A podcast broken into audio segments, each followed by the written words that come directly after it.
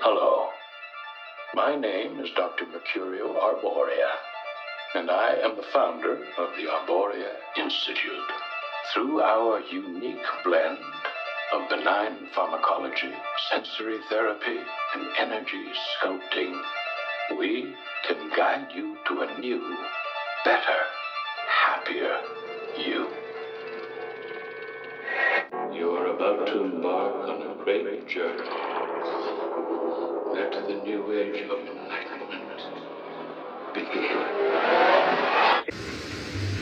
What is at stake is more than one small country. It is a big idea, a new world order.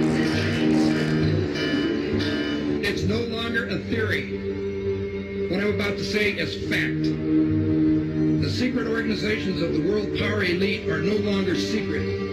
They have planned and are now leading us into a one world communist government. Welcome, useless eaters, to the Odd Man Out podcast, where we talk about hidden history, deep political policy, occult deconstruction, economics, religion, and philosophy. I'm your rabbit hole aficionado, the Odd Man. Welcome. The affirmative task we have now is uh, is to actually um, uh, create uh, uh a new world order. Public policy could itself become the captive of a scientific, technological elite.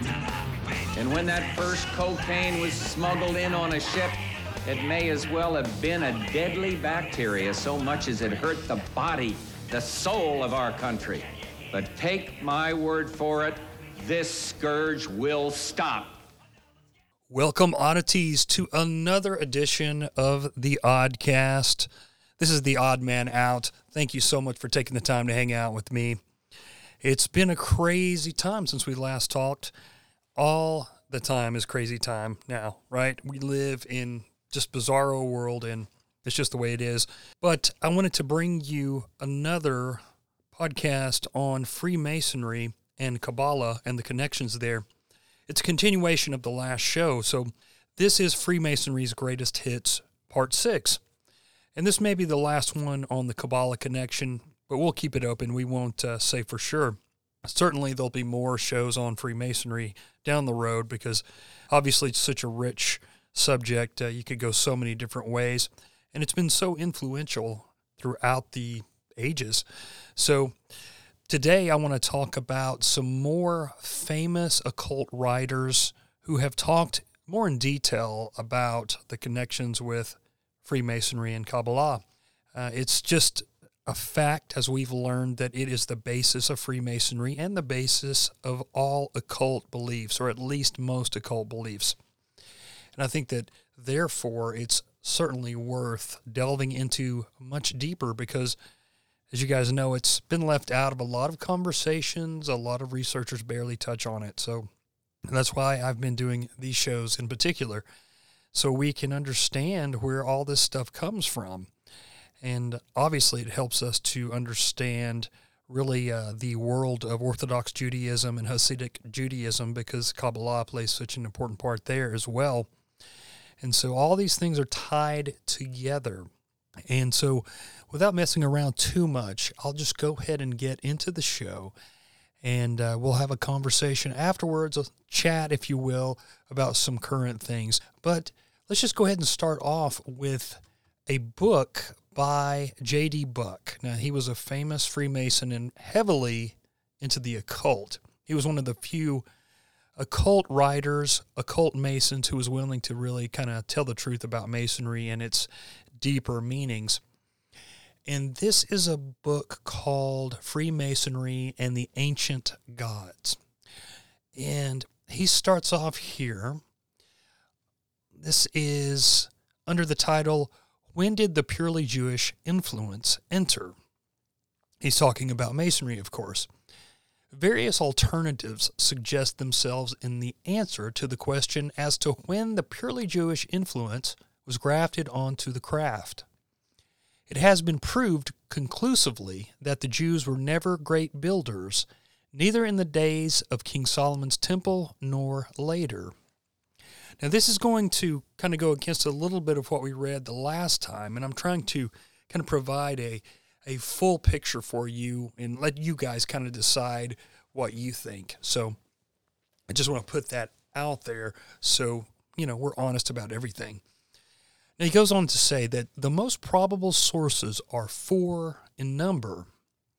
A, at the time of King Solomon, B, from the Alexandrian Jews, C, through the Kabbalists, particularly during the time of the Crusades, and D, in the 18th century, deistic England. He says Freemasonry could not have originated among the Orthodox Jews of King Solomon's days. Not only were they not builders, but their conception of God was and still is entirely different from that which underlies the Masonic ritual. The Jewish conception of the deity was that of the just dealer. Those who kept their contracts with him were certain that he would carry out his promises, not merely in the hereafter, but in this mortal life. Those who broke their contract with him would be made to suffer both here and hereafter. He is a personal God with a very distinct individuality. He is not an all embracing first cause, but a person creator and judge. Justice is his outstanding characteristic rather than the tender fatherly love. Well, certainly he's talking about Yahweh, if you will. Uh, he goes on to say that this conception is very far removed from the Hindu idea of the sea and of the AC, or of the creative, preservative, and destructive sides of the deity. Now, I'm not sure what C of AC means. I don't know how to find out what that would mean because I've looked up in Masonic books to find out, you know, they use initials for certain things, and I couldn't find out what those two things meant. It may be something super simple that I should know, but I'm just not sure. We'll go on.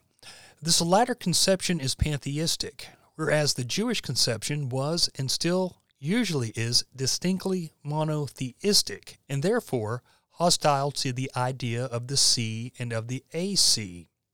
This monotheistic conception was the one usually set forth in the Bible and was and is the belief of the Orthodox Jews, but there was another conception held in secret by many of the more mystical and learned Jews, and the typical representatives of this view were the Alexandrian Jews and the later medieval Kabbalists. Okay? Again, that was from J.D. Buck, Freemasonry, and the Ancient Gods. Here we have a quote from Swinburne R. Clymer, uh, leader of the Rosicrucians, Freemason. It says, The Kabbalah link. Masonry in its purity, derived as it is from the old Kabbalah as a part of the great universal wisdom religion of remotest antiquity, stands squarely for the unqualified and universal brotherhood of man in all times and in every age. Every careful and unbiased student of history knows why the secret doctrine has been heard of so little since the days of Constantine. An exoteric religion and belief in a personal God blotted it out for self protection. And yet, oh, irony of history! The very Pentateuch conceals it, and for many a student of the Kabbalah of the coming century, the seals will be broken. So, this is just more of like what the Orthodox and Hasidic Jews believe is you know, of course, the first five books of the Bible are just allegories, or they can mean anything that you want them to mean, basically, depending on the rabbi. And uh, these guys can say all these things, and there's really no way to say that they're not true because they're not really based on any kind of set system. Now we go on to another occultist. Uh, this is John Yarker, okay, and he wrote this book is called The Arcane School.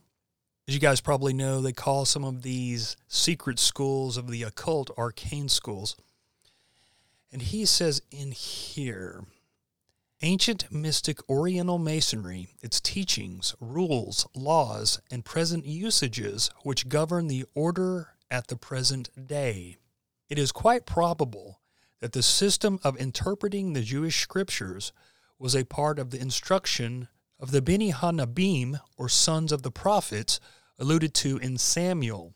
According to Clemens Alexandrinus, these colleges consisted of classes designated sons and masters. And he observes that there were novices amongst the Levites, and that converts were divided into exoterici, or proselytes of the gate, and trinsecti, or proselytes of the covenant. Perfecti. Reminds us of the perfectibilists, right? The Illuminati. We are infirmed by the book of Esdras that Ezra the scribe dictated to five men during a period of 40 days books to the number of 204, of which 70 last written were to be hidden or apocryphal and confined to the wise amongst the people. The gist of the Kabbalah is expressed in the words of Philo, who says that the law of Moses is like to a living creature whose body is the literal sense, but the soul is the more inward and hidden meaning covered under the sense of the letter. The mystery is divided into three veils, and it is said to have been delivered by Moses orally to the Levites and the elders from whom it descended to the rabbis. The two grand pillars of the Temple of Solomon were important symbols, and Franck says that upon entering the first veil, we are in the vestibule, in the second, the holy place, and in the third, the sanctum sanctorum. The ten Sephiroths, which represent the descent of creation from the divine, are also divided in three classes, which remain an indivisible trinity. The first three express the intelligible first manifestations. The second triad, the virtues or sensible world, and the third, the nature in its essence and active principles. As a system, it admits of a perfect assimilation with the wisdom religion of the old nations. It was prescribed in the Merkaba and the Chaldean Book of Numbers that the neophyte was to be led to a secluded spot by an ancient who whispered in his ear the great secret. The Sefer Yetzirah, which it is argued from astrological allusions therein to be as old as Abraham, says, Close thy mouth, lest thou should speak of this, and thy heart, lest thou should think aloud. And if thy heart has escaped thee, bring it back to its place, for such is the object of our alliance. The European Jews had an association called the Order of Elijah, which is said to be mentioned in the Mishnah and Gemara. It had passwords, signs, and countersigns, and is believed to have been in existence in Poland and Saxony at a very early period. The Masonic Royal Arch degree has drawn on the Kabbalah and Talmud, but periodical revisions have taken place. He goes on to say that the Wise Man's Crown, 1664, has the following. So I suppose that's a book or some sort of writing. The late years of tyranny admitted stocking weavers, shoemakers, millers, masons, carpenters, bricklayers, gunsmiths, hatters to write and teach astrology. This latter society Ashmole terms the mathematicians. It held an annual festival which was active in London in 1648 and again in 1682.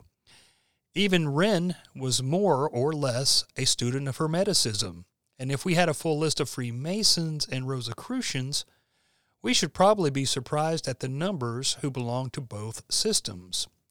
It included a study of the Jewish Kabbalah, and a Dutch Jew was exhibiting a model of Solomon's Temple in 1675.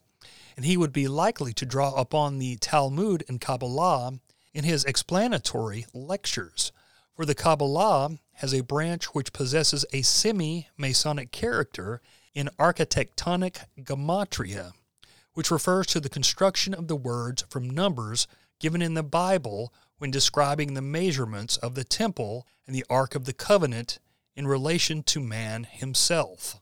So, again, that was from John Yarker, The Arcane School. Now, we're going to read a little bit from A.E. Waite's Secret Tradition of Freemasonry, Volume 2. He's got a lot of information in that book on the links between Freemasonry and, of course, Kabbalah. And on page 191, he has the grades of Kabbalism. We'll read a little bit. There's way too much to read everything, but hopefully this will help us to understand a little bit better. We have seen in the content of the later rites, so far as the elements of the Magi are concerned, there are detached grades, known by their titles only, which suggest more express intentions and perhaps a fuller realization, but it is impossible to speak concerning them. The position of Kabbalistic grades is similar in all respects. I set aside those which convey intimations in their titles, but have nothing corresponding thereto in the rituals themselves.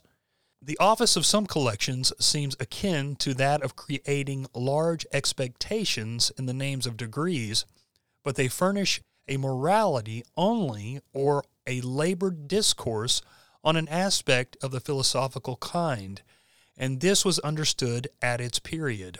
In the Rite of Mizraim, there is a considerable show of communicating the tradition in Israel through the medium of certain grades. One of them is Sovereign Prince Talmudim. That's interesting, right? Sovereign Prince Talmudim, which is of a grade of erudition in doctrine. There are others which speak a similar language of vague and delusive promise. Nothing follows therefrom, and the recipient is left with a doctrinal illumination which is of much the same value as his licensed rank among the supreme commanders of the stars in the 52nd degree of the system already cited. It would be a waste of time to speak of these inventions or others of the same order which would enter into a classified list.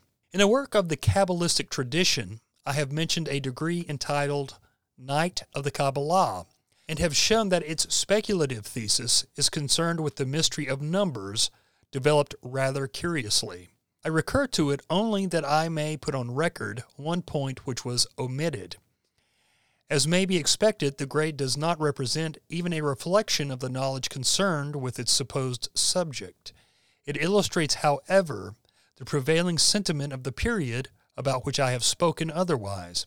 Those who were thoroughly indoctrinated respecting things Kabbalistic approached the tradition of Jewry, as we have seen, solely as an instrument for the conversion of Israel, and this rumor of its assumed office filtered down into regions where there is no trace of acquaintance with texts at all. The anonymous compiler of the Kabbalistic grade under notice presents his thesis on numbers so that he may enlarge upon Christian aspects. For him, the unity of numbers corresponds to the notion of the Logos, and for some purely arbitrary but not expressed reason, he lays down that this word is incarnate in the bosom of a virgin. That virgin also inexplicably, on the hypothesis, represents religion. The triad in Numbers recalls naturally the three theological virtues and the mystery of the Trinity in unity. The number four is above all things the cardinal virtues. Six, in some mysterious manner, conveys an imitation regarding the coming of the liberator in consequence of the fall of man, and seven is the instituted sacraments of the Catholic Church. Twelve is in correspondence with the twelve articles of faith in which the creed or symbol of the apostles may be divided. It is also the apostles themselves, and it is the twelve stones of the mystic city of the Apocalypse. The ceremony, which is held in an apartment termed a Sanhedrim, opens symbolically at midnight and closes at dawn of the day the master or president being saluted as most profound rabbi. The candidate is announced as a knight of the golden fleece, so that it is neither a detached grade nor part of a rational sequence, as the qualifying title belongs to Hermetic Masonry. His aspiration is to be initiated in the sacred mysteries of the Kabbalah, and he undergoes an extraordinary ordeal corresponding to the four elements. Having been hoodwinked outside the lodge, he is stripped naked and thus is plunged into water, which accounts for the element in a drastic manner. His forehead is marked with ashes and is the equivalent of the memento homo quia Pulvis es, is recited over him, this being the trial by earth. He is then suspended in the air, and finally his right hand is passed over a brazier of burning coals. When he is reclothed and the obligation is taken, it has to be signed with his own blood, and he is then restored to light. As the reward of this terrific experience, he is informed that a Kabbalist is one who has learned by tradition that the sacerdotal art is also the royal art. He is further recommended to study the mysteries of religions and the harmony between them. If he has a chance to succeed, he will arrive at the summit of the true felicity, which is the sole end of Masonry. It seems just to say that even in Memphis and Mizraim, no candidate has fared so far and hardly to attain less or as little. There is, however, the Knight of the Kabbalistic Sun, and it combines alchemy with the forlorn substitute which it has to offer as the secret tradition in Jewry. Now, John Yarker, he mentioned the rite of Memphis and Mizraim, and what that is is a another Masonic rite. It had up to 90 some odd degrees. They said it wasn't a part of official Freemasonry, and they still say that today, but it exists now. It's just not under the Mother Lodge. And it came out of Egyptian Freemasonry, which it's my understanding that came about in 1777 and was created by a character named Cagliostro, who, who seems to be pretty important in occult history. And we look into Cagliostro. We don't know a lot about his origins, but numerous sources do tell us this, and this is from Masonry Today, that Cagliostro was born Giuseppe Balsamo in France and was referred to as Joseph Balsamo. He was born to a poor family in a place called Albergheria, which was once a part of the Jewish quarter in Palermo, Sicily. Now, a lot of people say that he was most likely Jewish, but we'll never know for sure. But that would explain mixing some of the uh, Jewish and Christian traditions in this rite of Memphis and Mizraim. But that is something that we can think about and maybe kind of keep on the side to kind of return to at some point. And while I'm on this subject, let's talk about Sabbateanism and its influence for a second. Some people think that Shabbatai Zvi, as we've talked about in the past, who was considered a Jewish Messiah, year 1666 was his heyday, if you will, and many Jews from around the world gave up everything to follow this guy. And he was known for his antinomianism, and he was kind of like telling everyone to disregard all the laws and different things of Judaism, which I'm sure that many were glad to do because the laws were so onerous, and they still are. But I think that his influence has carried on far past his time. And we know that, I think it was somewhat like 50 years later, a guy named Jacob Frank claimed he was the reincarnation of Shabtai Zvi. And so these guys were very interesting characters because they were kind of trying to turn Judaism on its head. But what they did was they mixed other religions in, Christianity and Islam, because after all, Shabtai converted to Islam. And many of his followers, not all, probably not the majority, but many still followed him even after he converted because they said that that was all a part of a plan. And so his predecessor, Jacob Frank, is famous for telling people that you have to convert or pretend to convert to, you know, whether it be Christianity or Islam, whatever the culture is that you're surrounded by, you need to fit in with them to kind of get your agenda going. And so many people think that that's kind of what has happened as far as uh, maybe the Catholic Church and even Protestantism to a degree. And that would make sense because you see a lot of these Protestant pastors, these TV evangelists, bringing on these Messianic Jews and what they don't tell you is that these guys haven't given up their mysticism and their Kabbalah. So they're bringing on these guys who are occultists. And just because they're talking about Jesus, they make us believe that they can be trusted when these guys are really, as I said, occultists for one. And I really think that they may be still influenced by Shabbatai Zvi I think that people should look into what he believed and what people believed about him. We know that the Dönmeh is still around, and the Dönmeh are Sabbateans. And there are actual rabbis who follow Shabbatai Zvi openly to this day, but many people believe that the Hasidic Judaism and the Baal Shem Tov was influenced by Shabbatai Zvi. Uh, he came around right after Shabbatai. And so I think we have to take a lot of these things into consideration. And we also need to take into consideration the Marranos and the Conversos. And what were they? Well, they were they were Jews who were forced to convert to Catholicism. And many did that, and many escaped, and many joined the Catholic Church. And so it's thought that perhaps this idea of a, a Messiah, you know, Christianity has that view. And many Jews say that originally Judaism had nothing to do with the Messiah, and not all Jews are messianic by far. So you're seeing these groups like Chabad, who are very messianic. And I'll remind you that Crown Heights and Chabad, the headquarters there, that's where the tunnels were dug that were, I don't know if they were in the news, but they're certainly on the internet. These tunnels that these Hasidic Jews had burrowed underground at the main hub of Chabad, Lubavitch, in New York City in Crown Heights. But anyway, I don't want to get off the subject. Chabad are proponents of Messianic Judaism.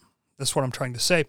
And so many people think that this whole idea of the conversos and the Marranos, they weren't true converts. And that's understandable to a degree. But many people think that the Catholic Church has been infiltrated by conversos and Marranos. And some people think that the Jesuit founder, Ignatius Loyola, was a Marrano or a converso as well. And we don't know that for sure, and we probably will never be able to find out, but it would kind of make sense because it seems to me that you know people want to blame everything on the Jesuits. The Jesuits are the new Illuminati in conspiracy world. You know, alt media. Everything's blamed on the Jesuits. It's kind of a blanket statement because, as I've said before, you know, every nun, every professor, every janitor, every person that works at a Jesuit school, and there are many, are Jesuits but to be a Jesuit priest is something much different. It's a very lengthy process, as we've talked about in the past. And I think that a lot of people get lumped in with Jesuit and it becomes this convenient boogeyman. You know, and I used to be that way too. But I think that we need to think a little bit more deeply about these things. I wouldn't doubt if the Catholic Church and the Jesuits have been infiltrated by Marranos and Conversos and Sabbateans. One thing that leads me to believe this is look, you can say anything you want to about Catholicism. You can say anything you want about Jesuits. Nobody's going to call you, well, very few people will call you, uh, you know, racist or a bigot or anything like that. Anything goes, basically. And look how the Catholic Church has done in the last 30 years. Their PR has been horrible. It's not it's as if they don't even try to defend themselves and then they don't handle these scandals well at all and it just makes more and more people dislike the church. And i totally understand that. And it seems to me that this has to be purposeful. It has to be purposeful. Uh, i mean they are not even trying to further or grow the church. And so i feel like it's being destroyed and that's one of the things that uh, or Orthodox Judaism vows to do is destroy, of course, Catholicism, which they see as the remnants of Rome, and of course, Christianity and the West altogether, because that is the end goal. And I don't want to get too far off on this tangent, but I just think that we need to think about how all these things could possibly fit together. You have this idea in Messianic Judaism, in Chabad Lubavitch, in Sabbateanism, of a Messiah coming to rule with an iron sword, and he will convert everyone by his charm and his you know people will uh, look at him and they will respect him and want to follow him but those that don't well they'll be beheaded they'll be taken out and so i think that uh, it's just something that we need to include in our studies and i just want to remind people about all of this now let's continue here on A.E. Waite and what he was saying. He finishes this section here with I confess that I should have expected a better result from the grades, which, by their titles at least, are supposed to have borrowed from Kabbalism. The connection between the craft and the substance of Jewish tradition is curiously intimate, as I have shown in earlier sections, but the reflection into the high degrees is less, if possible, than nothing.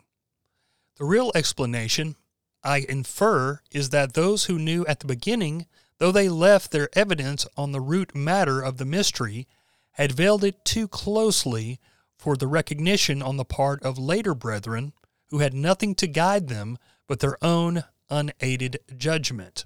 Well, it shouldn't surprise us that the higher degrees in Scottish Rite and York Rite have the Catholic influence.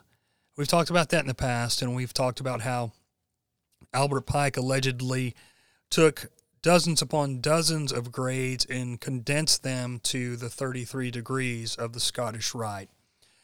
And so we don't know exactly why they have these Catholic names and influence, but it's just the way it is. And we should look more deeply into that on another occasion. Now, in a book called Freemasonry Interpreted, this is a much newer book than the other books that we've been talking about tonight. It says here the Hebrew Kabbalah is one of these ancient schools and is pointed out by eminent Masons as one of the sources of Freemasonry and a channel through which the ideas and doctrines of the divine nature, as held in the mysteries and Eastern philosophies, have come down to and become incorporated in this modern institution. J.D. Buck, as we mentioned earlier, states that Freemasonry in its purity has been derived from the Hebrew Kabbalah as a part of the great wisdom religion of remotest antiquity. I believe we've read that before. That's in Mystic Masonry. Garrison says that it is in the speculations of the Kabbalah in which the traditions of the previous ages have come down to us, under the form in which we as Masons, and especially in the chapter degrees, are accustomed to receive them. The points of identity are so many, so various, and essential in the very structure of the order that I do not hesitate to infer and I think every competently instructed Mason will agree with me that at some period in their history, the Association of Great Builders of Western Asia, and which passed over later into the Masonic guilds of Latin and Teutonic Europe, had made or found the mystery of the omnific word an integral element of their secret science, an essential portion of the traditions and symbols of the Masonic order in the different degrees. While Fort does not concede the connection of Freemasonry with the mysteries, he traces its descent in its outward forms from the ancient builders' guilds, but concedes that the entrance into it of many heathen ideas, some of which are of a priapic character, Albert Pike drew largely from the writings of Eliphas Levi, the Abbé Constant, a great Kabbalist in whom Buck considered as knowing more of the occult science than anyone since the days of the old initiates for illuminating and illustrating Freemasonry.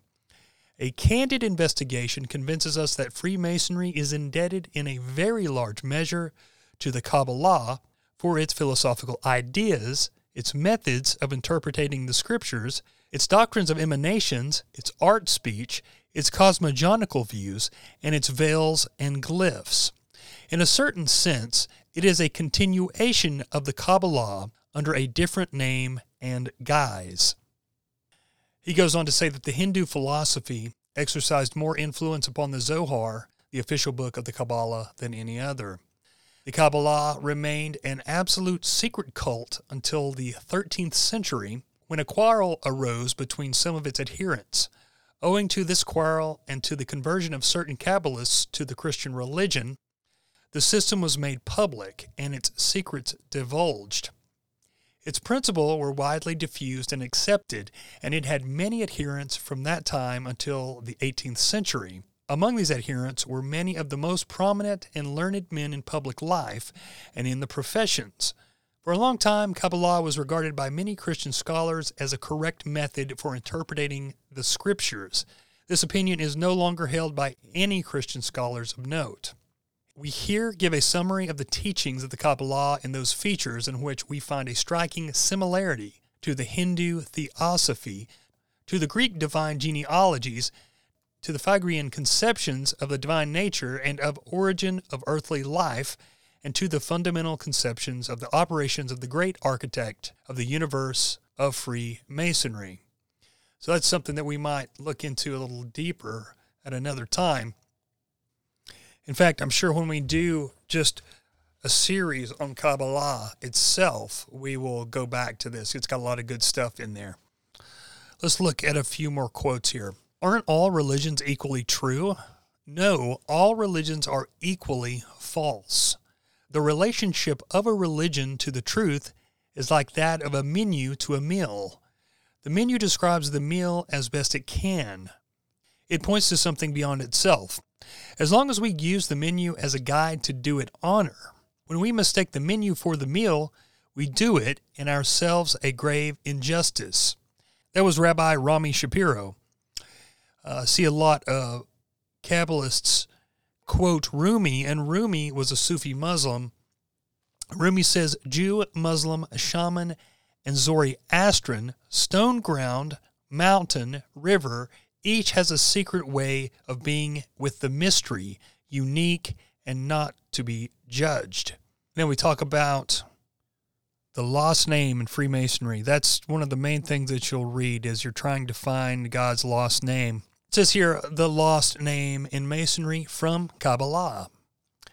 And this is from Mystic Masonry, J.D. Buck as well. And these, uh, I go to this guy a lot because there's just a few of these guys that we've read tonight that will give you the real deep meaning of Masonry. Most of it's just surface level stuff, and they send you on these uh, wild goose chases, or maybe not wild goose chases, but only give you just a little bit, you know, because they don't want you to know the true meanings. He says here, this tradition of the ineffable name is brought into Masonry from the Hebrew Kabbalah, and how it became lost is partly historical, at least. The ancient Hebrew priests evidently undertook to fit to the names of their tribal deities the symbolism and traditions of the Far East. If the Master's word were really a word at all, the deity of the Hebrews might perhaps represent it as well as any other. It is a question of phonetics, however, rather than the mere orthography. Beneath the Hebrew text of the Pentateuch lies concealed the science of the Kabbalah. The anathemas threaten for him who should alter by a single letter or yod the outer text, had therefore a deeper meaning. The priests of many nations of antiquity were initiates in the mysteries, and as such they were monotheists, while the ignorant masses were idolaters. The monotheism of the Jews was of a robust character, and their priests and prophets had a hard time to preserve their people from the seductive polytheism and abominations of surrounding nations. The ineffable name was not only concealed, but terrible as an army without banners. Jehovah was jealous, revengeful, vindictive toward the evildoer, and tolerated no rival in the broad expanse of the cosmos. In no religion of antiquity is the anthropomorphic image of a deity so strongly denned, and the creator of man and worlds made so exceedingly human. The Kabbalah, on the contrary, embodying considerable of the true and ancient secret doctrine, held a different idea of divinity. While carrying the tradition, therefore, of the lost word as the ineffable name of the deity, the symbolism was taken as literal fact, and the people who were commanded to make no graven image ended by making a gigantic idol, half Moloch and half man. Amid such contradictions, the symbolism adopted from the purer and gentler Aryans was ill at ease and far from home. Reverend Dr. Garrison claims in a contribution to the history of the lost word appended to Fort's early history and antiquities of Freemasonry that the four syllable name Jehovah was hailed by the Hebrews as the ineffable and that Adonai was used as a substitute. The high priest once every year, at the time of the atonement, entered alone into the Holy of Holies and there repeated the name. Then it says the name blank was thus withdrawn from and finally lost by the common people. This is ingenious and too literal to cover the case. The old query, what is in a name, is, after all, not so easy of an answer, or the answer might be everything or nothing. We go on to Albert Mackey, the Masonic historian.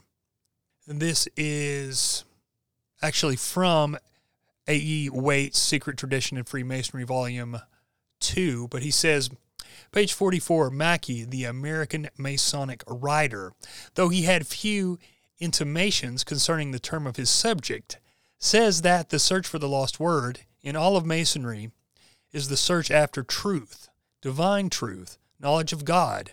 And he then adds plainly that this knowledge was concealed in the old Kabbalistic doctrine under the symbol of the ineffable name. Well, all right, guys, that brings us to the end of this show. And as always, I hope you enjoyed it. I hope you got something out of it that you can take with you forever. It's one of the reasons I don't do topical shows. I want to do historical shows and shows that, you know, we won't forget tomorrow. I want to thank my patrons. And if you want to become a patron, just go to patreon.com forward slash odd man out. I really appreciate it. I want to thank Dread. I want to thank Cole. I want to thank Ashley. I want to thank that crazy bread man for being a covert co conspirator. I want to thank Aaron. I want to thank Ruckus for being a producer of the show. You can check out Ruckus's work on alternatecurrentradio.com or you can check him out on TNT Radio as well. Thank you to No Evil Shall I Fear. Thank you, Mark from Housatonic Live. Check out Mark's fine work. Mark does a bunch of great work, especially on vaccines and COVID 19. Thank you, James. Thank you, Bill, for being a producer of the show. Thank you to the Mighty Kilowatt. Thank you, Sir Tim of the Tunnels. Thank you, Aaron. And thank you to my friend Jack Allen from Conspiracy or Just a Coincidence. Please check out all of Jack's fine content on YouTube and all your fine podcasting platforms. Now, I want to thank my podcasting family, alternatecurrentradio.com. Get over there and check out all their fine podcasting and music shows as well, especially their flagship show, The Boiler Room, which comes on every Thursday night. I want to also thank FringeRadioNetwork.com for carrying the show, and I want to thank you for listening again. Cheers and blessings, guys, and remember, their order is not our order.